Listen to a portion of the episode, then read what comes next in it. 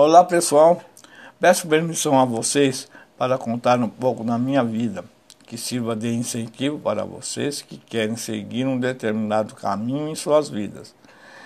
Às vezes, por um problema físico ou de qualquer ordem, se sinto impossibilitado de fazer. Comecei meus estudos musicais na instituição Fundação das Artes de São Caetano do Sul, nos anos 80 a 82. Aí fui para Pernambuco, mais precisamente na cidade de Recife, e morei lá 5 anos. Em Recife eu só tocava frevo em todos os carnavais. Conheci minha mulher lá, fui passar um carnaval em Recife e depois de 40 dias estávamos casados.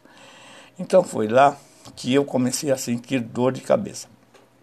Hoje eu tenho 60 anos, mas exatamente há 30 anos atrás sofri 2 cirurgias para retirar um tumor no cérebro, um em 90 e outro em 95.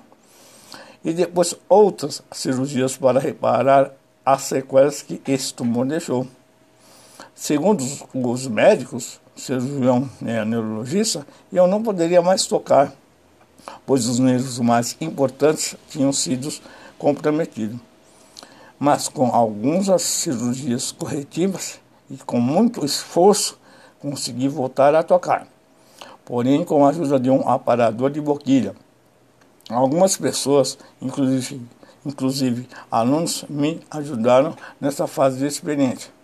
Então eu digo a vocês, não deixem um sonho para trás, porque alguns obstáculos importantes, porém, estão em nossos caminhos. Tenha fé em Deus e também em si mesmo, que tudo dará certo. E eu consegui ter o prazer de tocar saxofone de novo. Se eu conseguir, vocês conseguem também.